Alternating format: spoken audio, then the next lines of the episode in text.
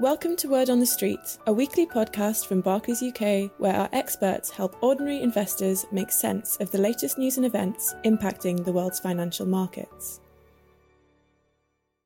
This week, we discuss the topic increasingly on everyone's minds inflation.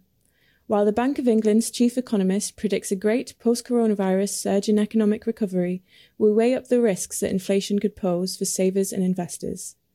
With Miles Sherry, investment consultant, and Will Hobbs, Chief Investment Officer. To find out about starting your investing journey with Barclays, visit barclays.co.uk forward slash investments. Welcome to another episode of Word on the Street and the last for the first quarter of the year. It's pretty scary, really, how fast time seems to be flying by. But the good news is those longer summer evenings I expect everyone is craving are very near, with the clocks, of course, going forward this weekend. So, no excuses to anyone listening for logging on an hour late for work on Monday, I'm afraid.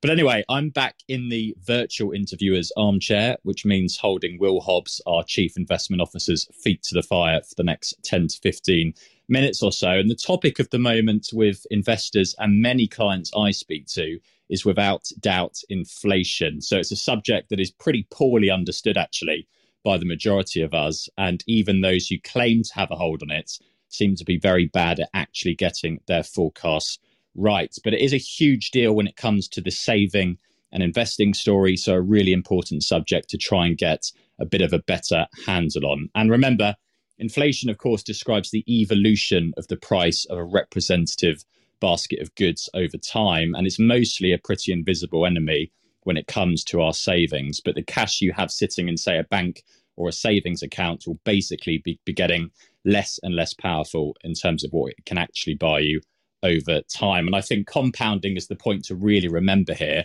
and something which is all too often overlooked. Because after all, if the price of the stuff you're wanting to buy is, say, moving away at 2% a year, then you may be sitting there thinking, so what? But if you compound that hypothetical 2% number over multiple years, it starts to become really quite meaningful. Will, what was the compounding example Rob Smith used the other day? It was quite a nice analogy, I think, something to do with folding paper. Yes, that's right, Miles. It was, you borrowed this from a TED talk, I think, or probably, uh, you know, I've heard a few people use it. It's more about exponential growth, which is essentially the effect of compound growth over time. And the head twister was that you could fold a piece of paper 45 times and the width would reach the moon fold it one more time and you can get it back to earth again. But for compounding, you know, think about an inflation rate of 10% year on year. Sounds extreme, but Turkish CPI, the current sort of annual rate of inflation, consumer price inflation in Turkey, uh, is currently running, you know, consistently well above that, for example. Anyway, if that at that rate, it takes about seven years to double uh, prices from their starting point. After 14 years, you've quadrupled. Seven years later, it's eight times, 16 times in another uh, uh, seven years. In 28 years, with a 10% compound growth rate, you've grown well, well north of a thousand percent. So yeah, you're, you're right. You're right. It really is. It's a it's a powerful enemy over time, and it's really difficult intuitively to understand for for, for us humans. I think probably. Yeah, incredible um, how it how it all adds up. But anyway, look, it's been quite a while actually since you've been on here. So before we get into that pretty meaty subject, do you want to maybe start by just giving us a bit of a rundown of what's actually been going on the past month or so across the world's capital market? Yeah, you've all had a holiday from me, but I mean, I, yes, I'm very glad to be back. But it's been interesting in markets, the index level, you know, stocks and other assets that you know are seen as more sensitive to the outlook for you know global economic growth. They've pulled back a little bit after a decent start to the year over that last month. Meanwhile, the interest rate available made available to kind of what we call high quality borrowers so you know large big liquid governments and um, and companies that that interest rate has risen a bit now, some are making a link between the two. You know, they maybe worry a little bit about, you know, what is driving interest rates higher uh, and whether we are in the process of cooking up a you know a big inflationary bust. That's one of the big stories at the moment.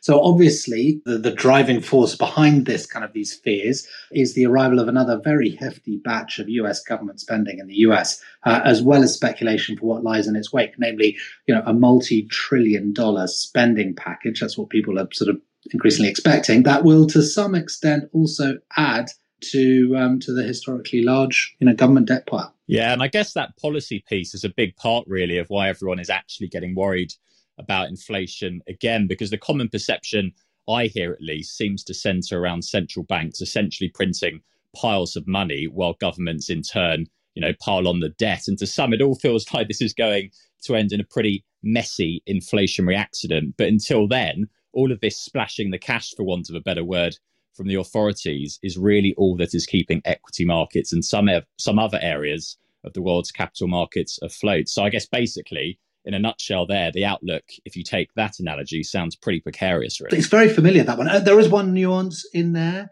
and, i think you know just to just to sort of you know uh, that's very much a narrative i hear a lot and i think it's an there is a nuance in there i think which is important to establish and that is that in the popular imagination or in lots of you know people's minds quantitative easing, QE, continues to be confused with money printing, which has given rise to all sorts of kind of, in a way, deliberately troubling metaphors and historical comparisons. Remember, and I, am going to be guilty myself a little bit of oversimplification here, but ultimately, we, in the modern economy, we are the dominant money printers, us consumers. So, you know, think about it this way. When I, when I go to the bank and ask uh, to borrow some money, uh, and that bank unwisely grants my uh, my wish. Money is created at that point. Money is printed in a sense, in, in some sense. Now, in that transaction, I have to have the confidence to demand that money. Um, so I have to feel confident enough about my future prospects of employment and so on.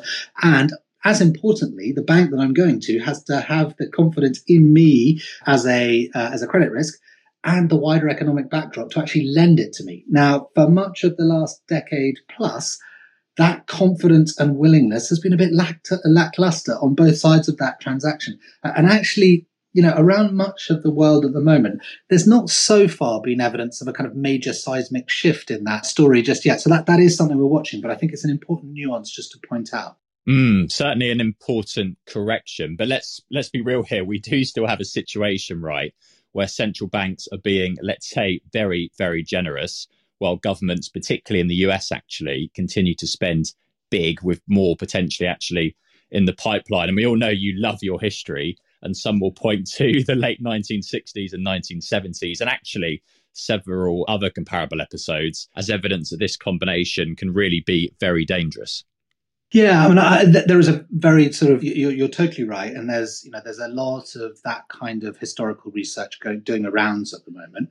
I, personally, I think there's a couple of points. So one, and this is an obvious point to make, but history's messy and complicated, and so much so that there is no one consistent narrative that can unarguably, unequivocally explain something like every episode of inflation. You know, to that end, you tend to find schools of economists who subscribe to a particular group of theories, maybe, through which they will try and explain as much as possible. Uh, it's just kind of shorthand, and that's you've got to go down that route to a certain extent. You've got to find a philosophy to try and uh, explain as much as, as you think you can. Now, there's certainly one school that sees past episodes of problematic inflation, as you describe, driven by both monetary policy makers and governments being generous together for sustained periods of time. You know, however, you know, I would point out that there are other important inputs viewed from another sort of viewed through other prisms of economic thought uh, into these uh, into these past episodes. And to be honest, if there was just one strand of thinking that could explain all past inflation, wouldn't we collectively be much better at forecasting it than we clearly are? The second point is even if we like that argument, I would say it was the you know, in those instances, it was the accumulation, the compounding, if you will, of hmm. repeated policy errors over time that led to the big problems. You know, remember also that central banks around the world back in 60s and 70s were either not independent from the government, as in the case in the UK, or relatively thinly so, uh, as was demonstrated in the US. So there was this famous incident of President Lyndon Johnson uh, hauling the then Fed chair down to his ranch uh, to shout at him about uh, you know raising interest rates uh, late in 1965. Uh, you know, while his boys were dying in the mud in Vietnam, and that, that's seen as illustrative of uh, a moment when you know the Federal Reserve's inflation-fighting resolve was kind of critically weakened. So you know, it's not to say that this stuff couldn't happen again, but we want to be wary of assuming that it will. Got you. So to be clear here, and bringing things maybe back to the current stock market, my takeaway is that you would not characterize this particular market as essentially being precariously balanced on central bank generosity, and maybe you and the wider team still actually think that stocks can rise further from here? Yeah, I mean, I, I, don't think no. I mean, uh, personally, I don't, and I know the team doesn't think that the stock market is particularly precariously balanced at the moment. You know, that that that central bank liquidity fueled rally story has always looked weird to me. To be honest, it was it was wrong in the last economic cycle, painfully so for those who bought into it, uh, and I'm not sure it's any less wide of the mark. Uh, you know, now in many ways, uh, there will always be doomers. That's just the nature of things, and every now and again they will be right. History suggests that uh, you know, the capital markets accidents that come along are the occasional price we pay to be able to access, you know, future human productivity. And we know less about either the accidents or the, you know, the potential for future human productivity than, than we than we think we do. But historically, it's you know that's sort of why historically it's it's always been worth just being invested at all times and sticking with it. Now, now on the future of human productivity point, and you know I bang on about this a lot, but you know, and, and that remember, future human productivity that translates into future profits growth, earnings, dividends, and you know, share price growth as a kind of direct link. You know, it's hard to get too bleak in a year when we've just hit upon a vaccine, basically in a weekend. You know, versus you know, shattering previous records of kind of vaccine location. You know, I don't know when or where the next technological breakthrough will, t- will take place, or which parts of the economy will benefit to the greatest degree how on earth can I? Otherwise, why would I be sitting here? I'd be busy inventing it. But therefore, I invest in diversified fashion across the world and try as hard as I can to stay patient and calm with the help of, uh, you know, Rob Smith's careful advice. Absolutely, and uh, presumably thinking about inflation, there's there's no major concerns there at the moment. Not right now, no. But you know, remember that you know the hole punched in the global economy is pretty big and actually is still to be really determined in, in terms of its size.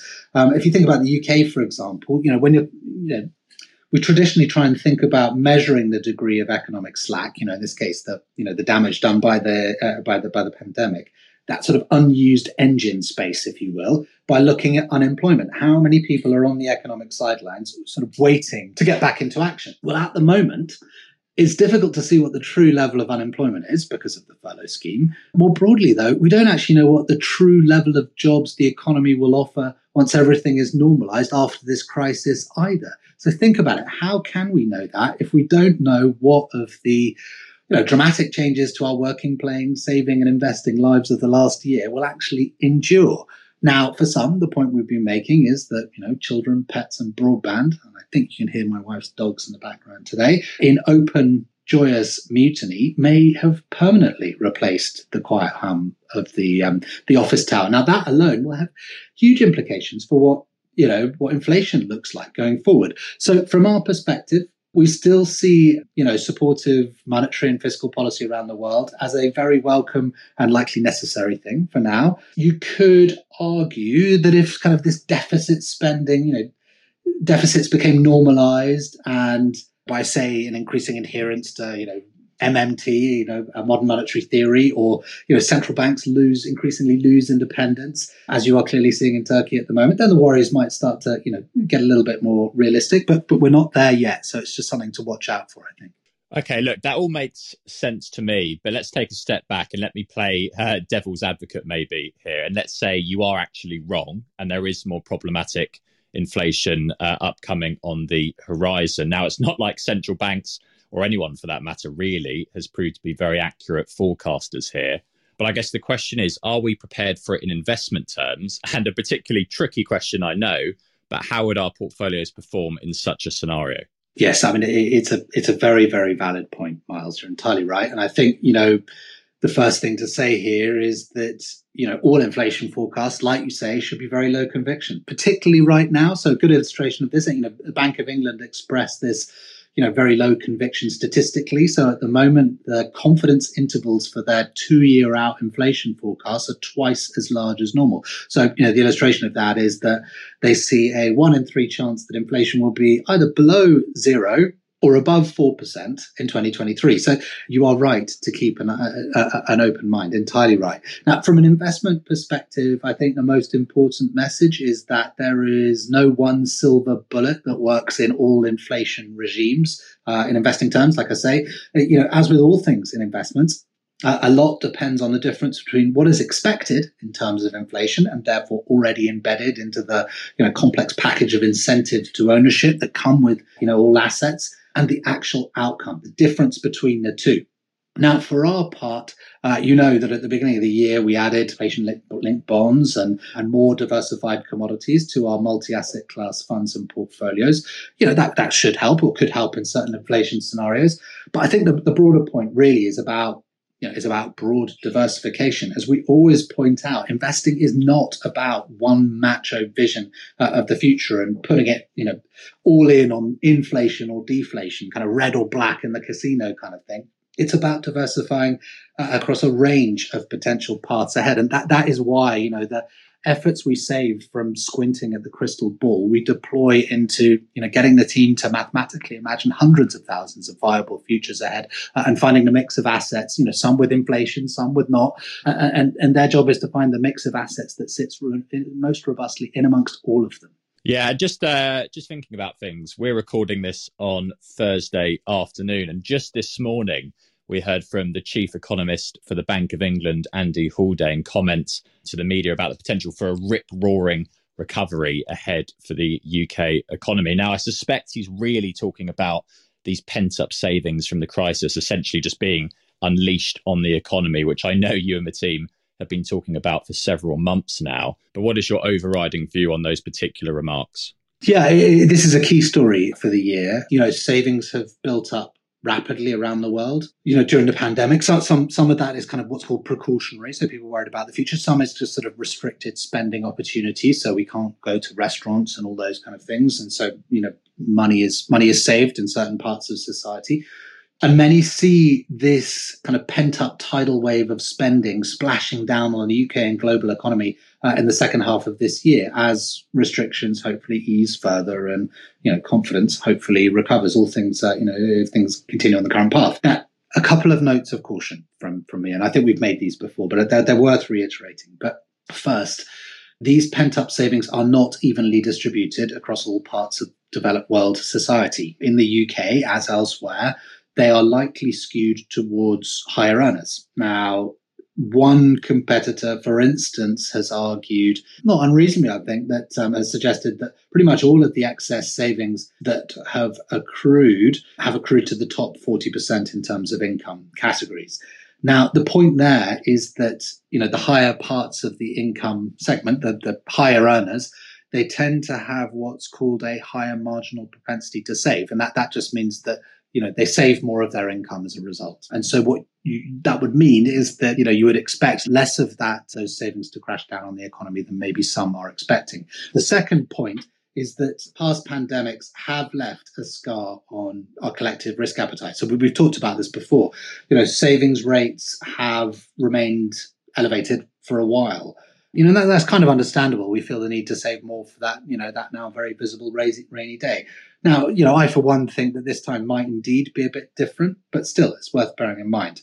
But uh, you know, overall, uh, here's hoping. I think that uh, you know Andy Haldane, you know, the chief economist, is right. He's a, he's a in my opinion, I, I, read a lot of his stuff. I really enjoy his uh, uh, his speeches and, and so on. I think he's you know he's, he's, very accessible, so he's well worth looking at on the Bank of England website uh, for anyone who is interested you know, and, and I think the other thing to say is that, you know, certainly the US and the world economy is set to accelerate, I mean, materially in the second half of the year you know, even on sort of, you know, more conservative forecasts about how that savings ratio evolves. And that will likely, you know, particularly the US acceleration and that stimulus that's going into the US economy, that will have spillovers for the rest of the world, the UK included. Good to know. And look, as I said at the start, it's the end of the first quarter, which also means we are very near the end of this tax year. So just a quick reminder to those of you who have not used your ISA allowance, make sure you do so if you are, of course, lucky enough to have any spare cash to to contribute. But we've hit time there. Thanks a lot, Will. Some very useful food for thought for our listeners to mull over this weekend. And remember, if you are interested in exploring investments more generally, please do take a look at barclays.co.uk forward slash investments. All investments can fall as well as rise in value, and their past performance is not a reliable indicator of future performance. This podcast is not a personal investment recommendation.